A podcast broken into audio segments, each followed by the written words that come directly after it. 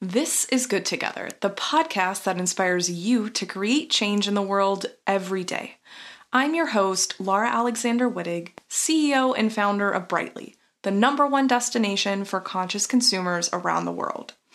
At Good Together, we value the planet over perfection and believe that you can make positive things happen for the planet every day by being a conscious consumer and an informed citizen. Listen in as I chat with various experts about living and consuming responsibly.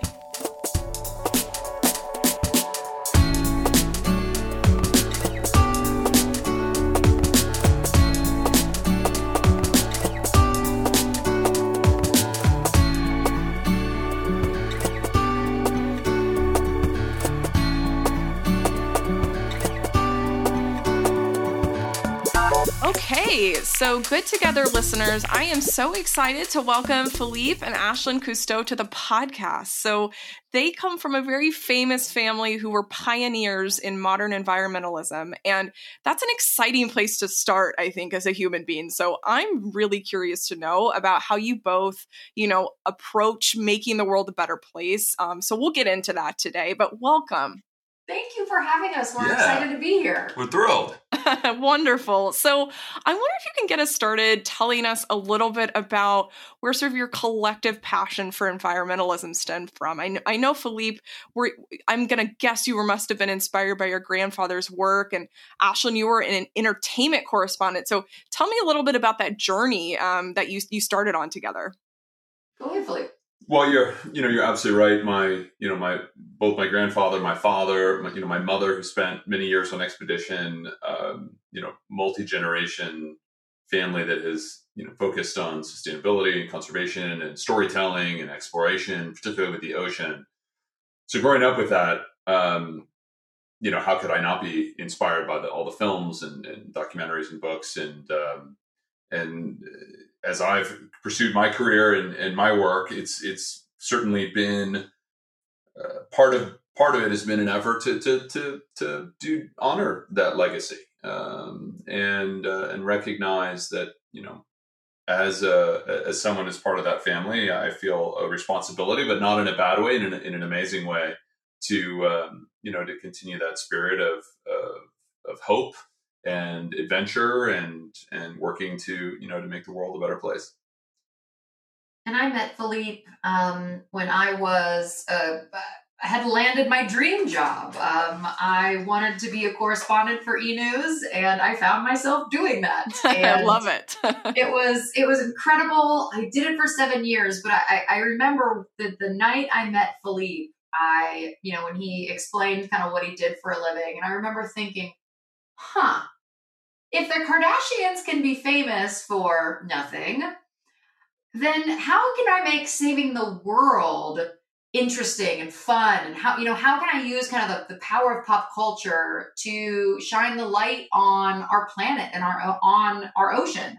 And as Philippe and I started, you know, dating and I, I put my reporter hat on and I started, you know, diving in deeper literally into the into the ocean and and its its problems that it was facing I really just felt that my personal, you know, my my my passion and my purpose, which I was lacking in my first career, uh, was to make, you know, to make this the ocean fun and exciting and and make it important and make people realize how how much it really affects them every single day.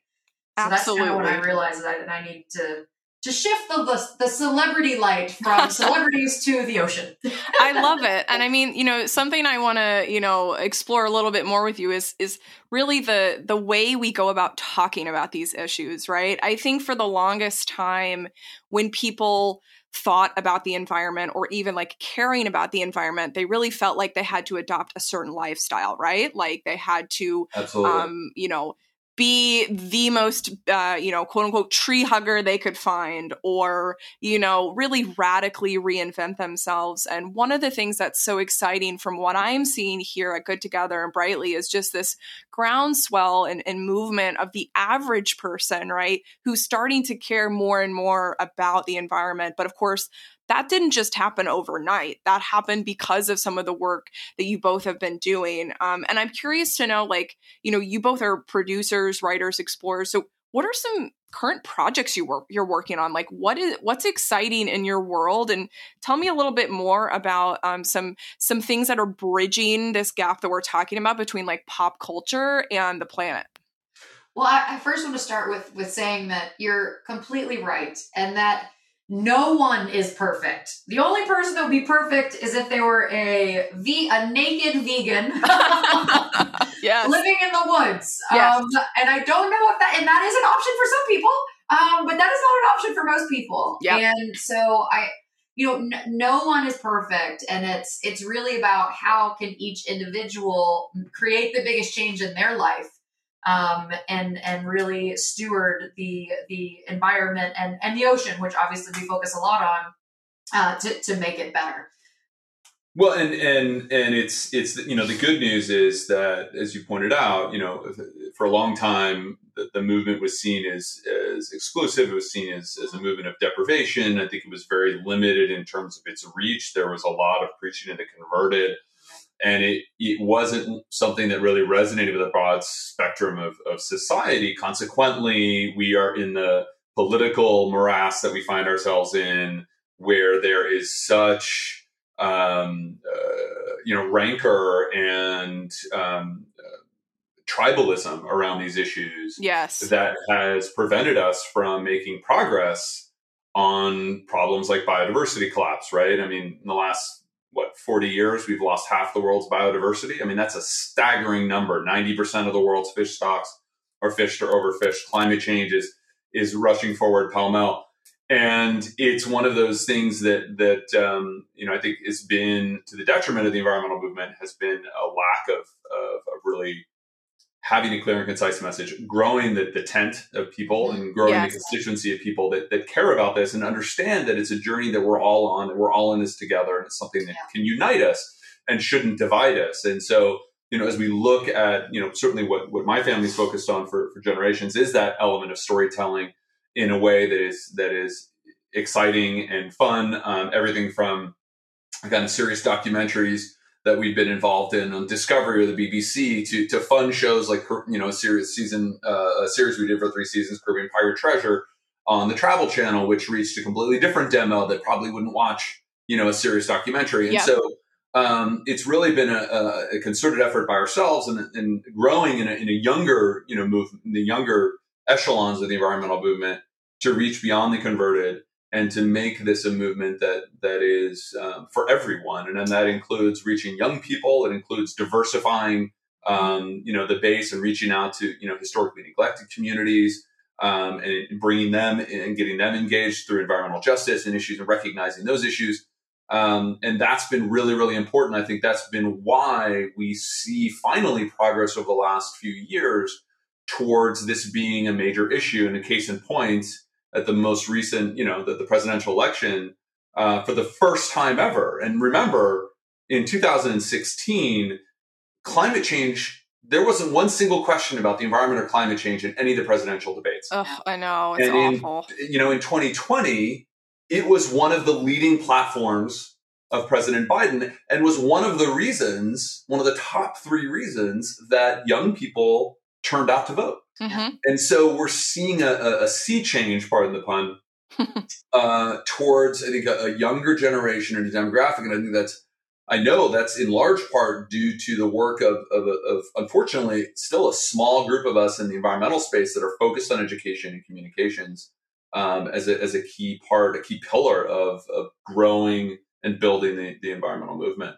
You're um, right. And a lot of the things that you're you're mentioning too, it's it's so interesting to think about the link between the facts and the way that we're presenting them to the public, right? Like I think most people have heard some of these staggering statistics that are, you know, kind of thrown out at us and a lot of us are just left when we hear that just we feel hopeless like what, yeah. what am i going to do you know and and combine that with the current state of the world and just the overwhelm of the news cycle and what's actually going on and a lot of us are just kind of left again feeling helpless and so i think the more that we can come together and and realize that our daily actions do matter um, the companies that we choose to support matter, the political movements that we choose to support matter, um, and the way that we go about doing it is actually from a place of abundance uh, rather than deprivation, like you mentioned earlier, is just so important. So um, I love it. You you both have taken this lens and really applied it to you know TV shows, to um, you know documentaries, and to maybe place maybe show up in places where people would least expect you, right?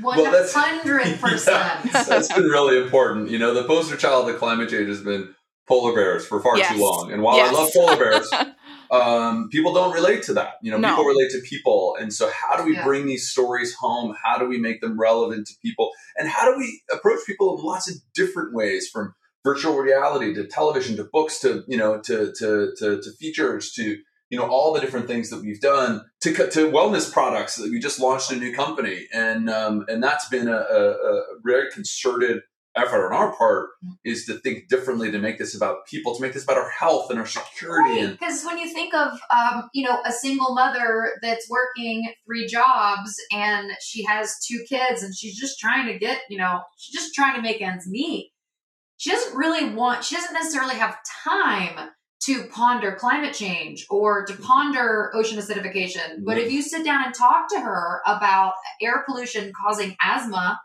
in her children and making her children sick, she will listen. Yes. So it's also about finding those touch points for people that aren't necessarily just about, you know, biodiversity loss because sometimes people don't understand that. They don't I don't have the time to understand yeah, Exactly. Yeah. So it's like how so truly again it's it's diversifying diversifying the people that we're that we're talking to the ages that we're talking to diversifying um, how we're talking to them. Because some people will like philippe said sit down and watch an earnest documentary and some people will see the who produced it and not and just not want to watch it off off the beginning. You know, they're exactly. like, "Oh, I already don't believe that person." So, oh, exactly. How do we how do we talk to everyone? And that's that's really what we're just constantly trying to do. That's even what is it? Sixty eight percent of young Republicans climate change is one of their top issues. Yeah. So it's yep. you know this is thankfully this this younger generation understands that clean air and clean water does not care what political party you're in.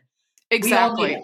Yeah. Exactly. No, I, I, I 100% agree with that. And we, you know, we get a lot. So Brightly has a really active brand ambassador community. We've, we've thousands of people have really raised their hand and said, I want to be part of this movement with you even more. And one of the top questions we get from our community members is like, how do I talk to my family about being eco? How do I, um, you know, like convince them? And we, we had this like funny conversation one day saying that like, hey, your dad, like growing up, how your dad used to like yell at you to put on a sweater when the house was too cold. Like he was accidentally eco, right? And like we just like laugh about it, right? yeah, you know, it's actually pointed something out really important, and and that's you know looking at entry points for people. Yes. As opposed to just arguing and yelling at each other because you don't 100 percent agree.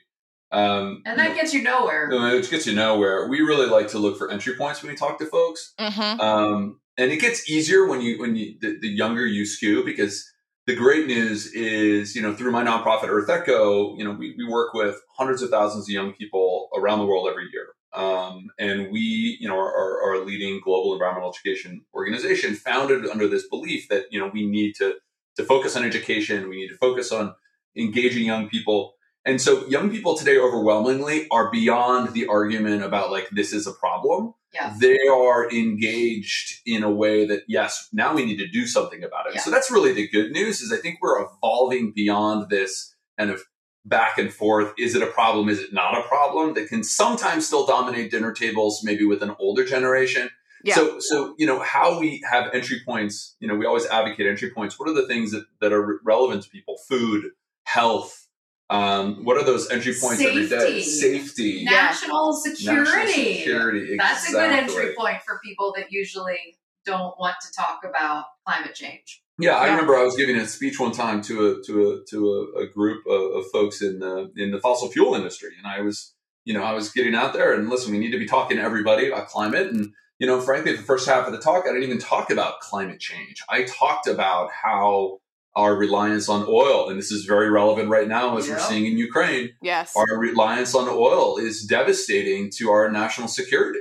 Mm-hmm. Um, it's a massive risk, and how many Um, you know, I believe it was somewhere around one out of six casualties during the wars in Iraq and Afghanistan were from um, uh, our men and women in, in uniform escorting fuel convoys. Mm. It's a massive risk that that puts our um, uh, you know our armed forces at at, uh, at risk.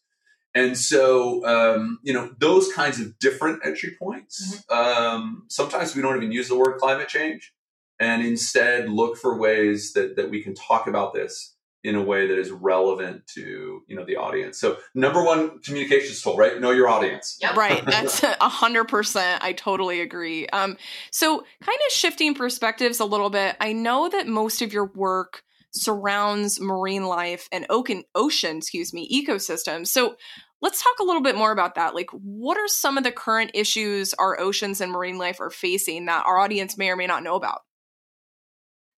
Well, does everybody have a glass of wine? Because we might get a little depressing here for a second. Right? I mean, you can give us the yeah, you can give us the really quick yeah, the the, the TLDR. I wish I and had then some we'll make it hopeful, and then we promise we'll make it hopeful. But I mean, our ocean is in a lot of uh, trouble. It's Yes. like Philippe said, ninety percent of the fish stocks worldwide are either fish to capacity or are overfished. Um, our ocean temperature is warming, which is creating these, you know, stronger storms, which are then hitting landfall. Sea level rise is also pushing the sea level higher and closer to uh, the most of the world's population because it mostly lives in large cities on the coast. Um, what else? What else? Uh, ocean acidification, which is actually making the ocean uh, more acidic and causing any organism that creates a shell to not be able to do that, and that includes the basis of the entire ocean food web, like krill and um, and then things like coral reefs.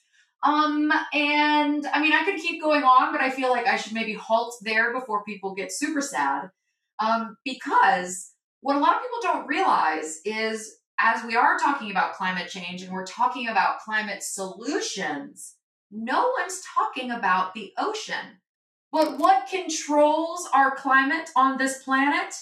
Our ocean. Mhm. So, um, climate change and the climate solution is truly uh, an ocean problem and an ocean solution. And that's what makes us really excited. We've seen with our own eyes the power that the ocean has to to renew and restore itself.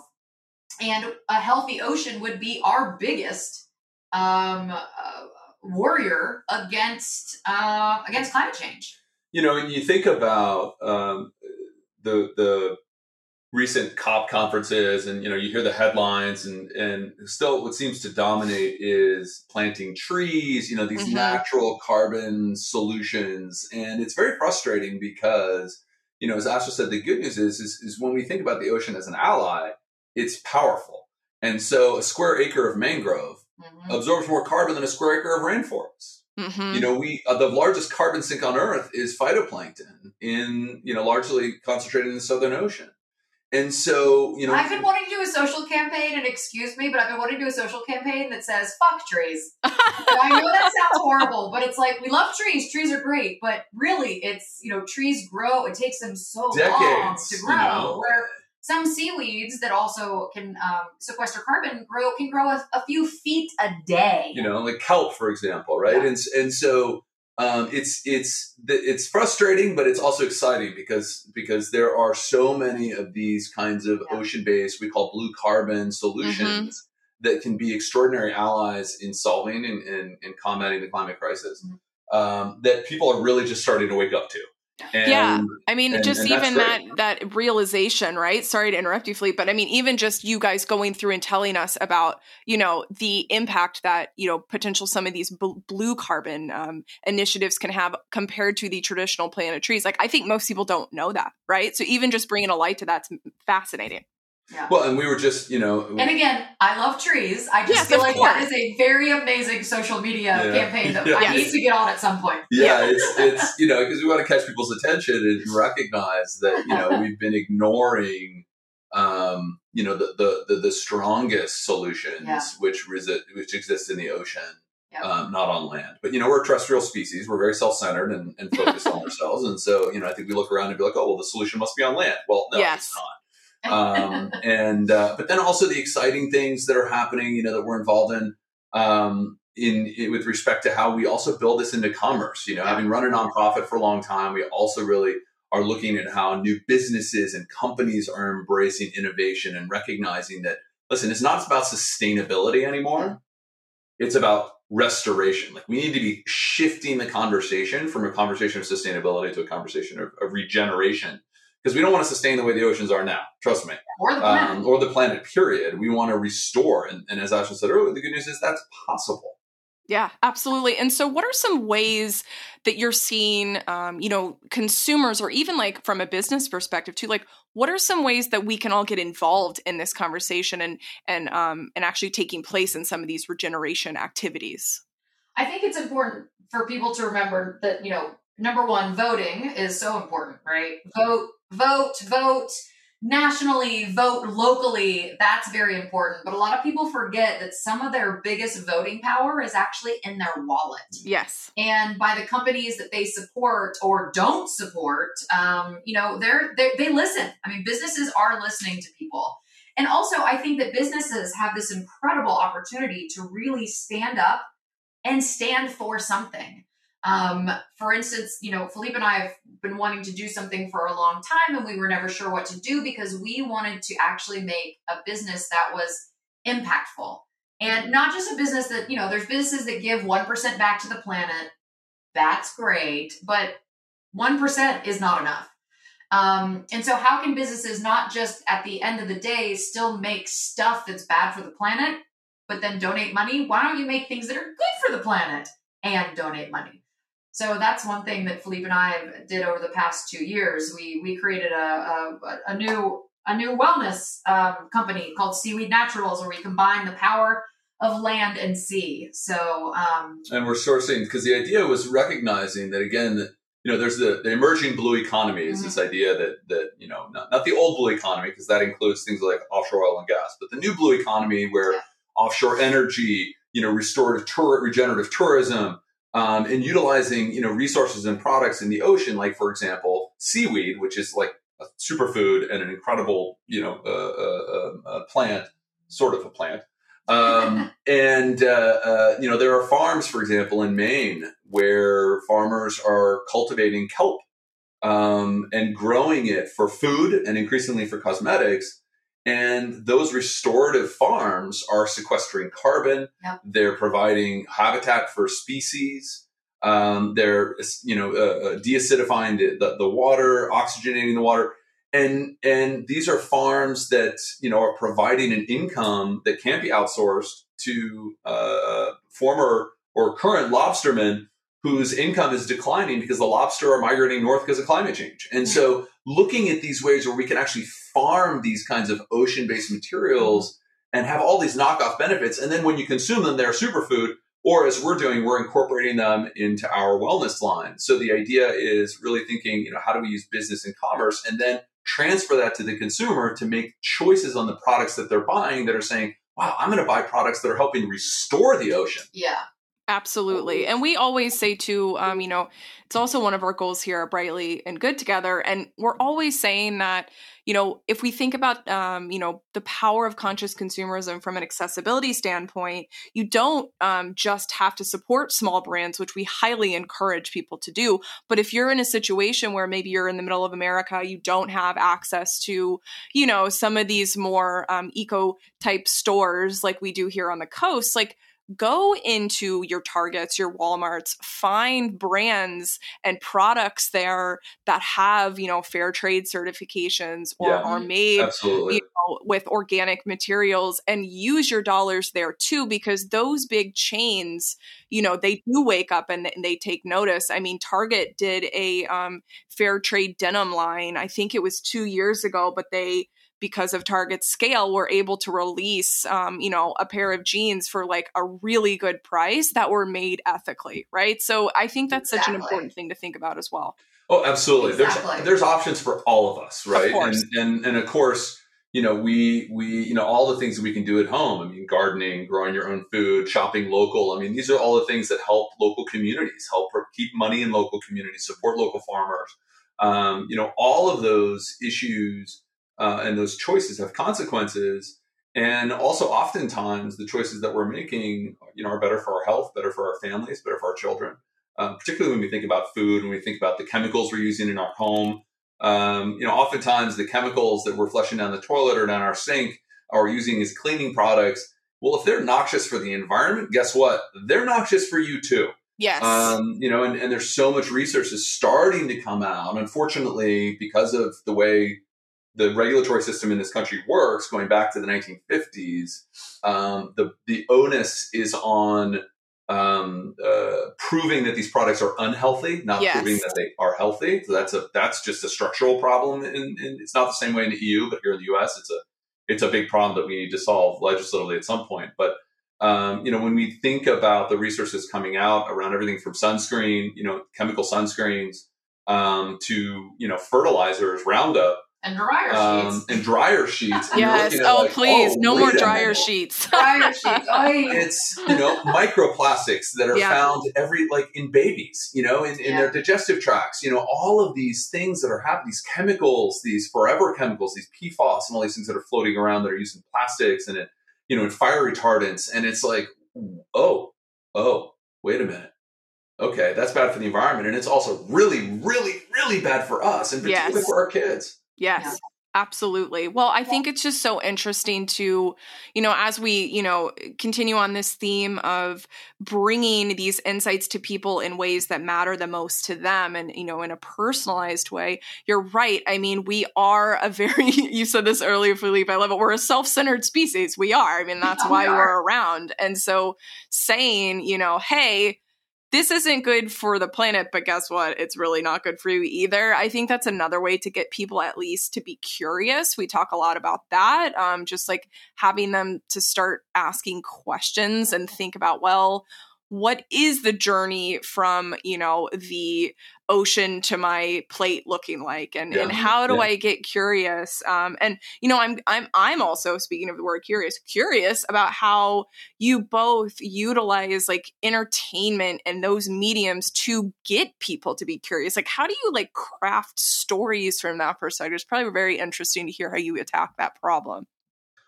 Well, part of it is is thinking about the audience that we want to we want to reach, right? Mhm. If you want to create content for kids, it's going to be obviously very different than content for adults, Yes. even within that subcategory. So, I mean, well, it was Ashlan the one that convinced me to do seaweed, uh, Caribbean Pirate Treasure. I mean, I think maybe that's a really good. Yeah, I mean, I think that was you know when when Travel Channel came to us and was like, "Do you want to do a show about going and looking for pirate treasure all around the Caribbean?" and we were like, "Can we get back to you on that? Yeah. uh, give us a day." And Philippe and I really sat down about it, and and I hope I didn't push you into it, Philippe. And Well, if no, I I'm so glad you blame me. did. But I thought, you know, well, if if we can talk on, you know, on a network where we've never been before and talk to an audience that probably doesn't sit down and watch Before the Flood, you know, Mhm. DiCaprio film, but y- you know, if if we could talk to them about plastic pollution in our ocean or hurricane damage or maybe climate change or you know like how how can we talk to those people about you know just just what's happening in our ocean under the guise of looking for treasure? Then that could work. And Yeah. we and it, and it did. And i can't i mean i got so many great responses from people. So i'm from north carolina um, and i feel like i would get some good responses from people that i could tell were southerners by the way they were they were writing that it was probably someone that didn't necessarily care or or even think to care about plastic pollution uh, in the ocean. And and they after you know a season you know or a showing in, in one specific episode how this uninhabited island was just trashed like they were really bad about it. And Yeah. and i appreciated that. And and i think it was probably it was a gentleman older gentleman who probably never thought about it before. Yeah, and or avoided the news, or or you know maybe Yeah. got their source of information from places that don't cover this kind of information. You know, very Yeah. regularly. it was it Yeah. was so that made that i called it uh hiding the peas in the pudding um So, So, it- I think that's greater Or, or even we wrote um, d- during lockdown, we wrote Oceans for Dummies, like Yes. part of the For Dummies series, because they didn't have anything about the ocean. So we wrote a 400 and some page book that explains the ocean, you know, from how it was formed to what lives in it to the problems it, I mean everything. And we made it really fun and, and easy to understand because the ocean is complex. Yes. It, it is confusing, and not everybody can be um, a marine biologist. And and so we wanted to to help people just understand the ocean, make it make it more easy to understand and Yeah. accessible. We wanted it to be accessible. And Yeah. people were like, you wrote a For Dummies book. We were like, absolutely. We don't need another textbook or another tome or some highfalutin, you know, fancy book about the ocean. There's plenty of those. yes. But maybe we need to get off our high horse, horse and be willing to create a fun dummy, you know, the, the, A the- for that dummies. Um, that, that people can pick up and understand what ocean acidification is as a paragraph or two, as opposed to reading a whole chapter that like you need a PhD for. And so again, you know, there, there's sometimes I think there's this a little bit of snootiness still in the industry and in, in folks that talk about environment Yes. that yes. um, that we need to cut through as well. So I, you know, the answer is really just being open minded, Yeah. which has been such an important part of Ashlan helping me, uh, who you know, who, who coming from a family of you know historically you know earnest documentaries and conservation, um, being willing to take some risks and, and tell stories in different ways and unique ways that reach different audiences because. You know, my grandfather had a TV series. You know, they didn't roll the Jacques Cousteau for decades.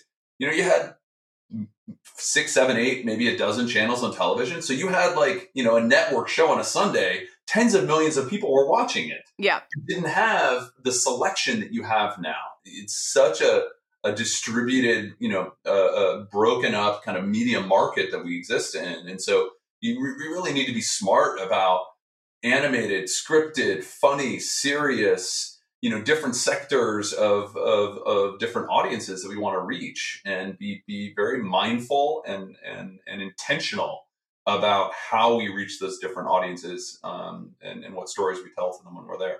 Absolutely. I mean, we could probably we could probably talk for three more hours about all this. It's so fascinating, right? And um, you know, uh, we should probably do a follow up on just like oceans for dummies. We should probably talk through that because that sounds fascinating. I love that you wrote a for dummies book. I remember like that. I'm gonna date myself. Remember, I'd go to like a Barnes and Noble and see like Yeah. that whole section. You Oh, know, yeah. right? Oh, well, and to think, right? So when, when what the funny, it's any story that I think is illustrative of like this issue around just oceans in general and how we still don't focus on that enough.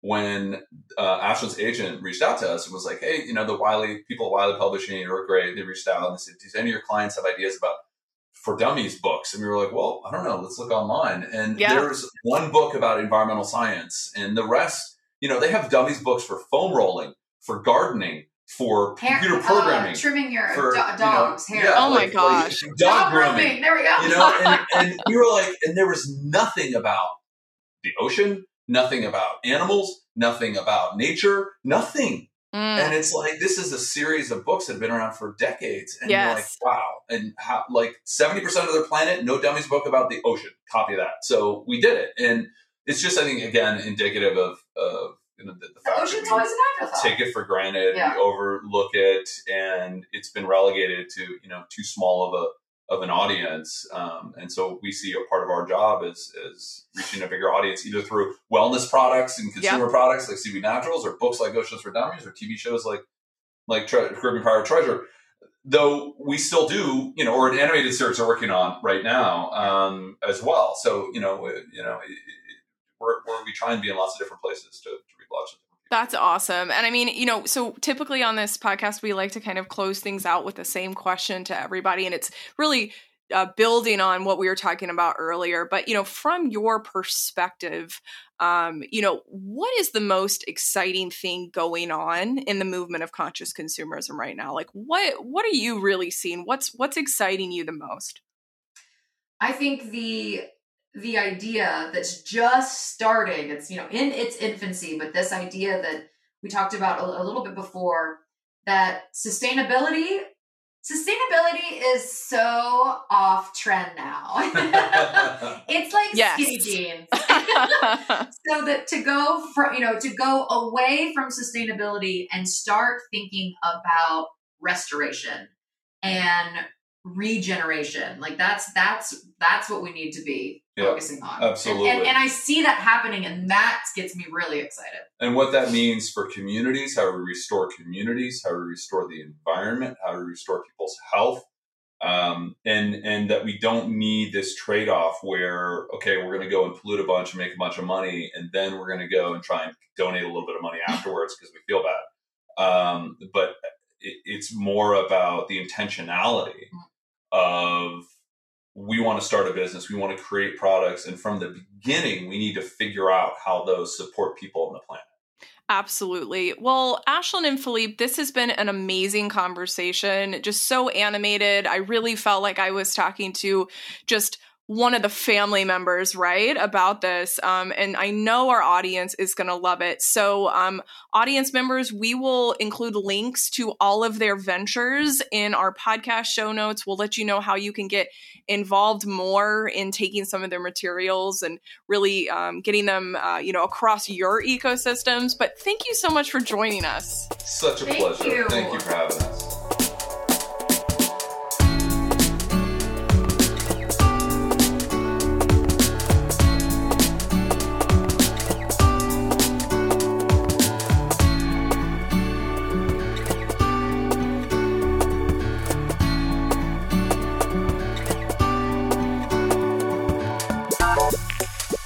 For joining us on another episode of Good Together.